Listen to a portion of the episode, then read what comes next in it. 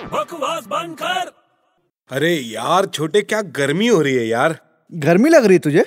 अरे पसीना पसीना हो गया पूरा तो एक काम कर तू क्या एसी के बाजू में जाके बैठ जा हाँ पर यार फिर भी गर्मी लगे तो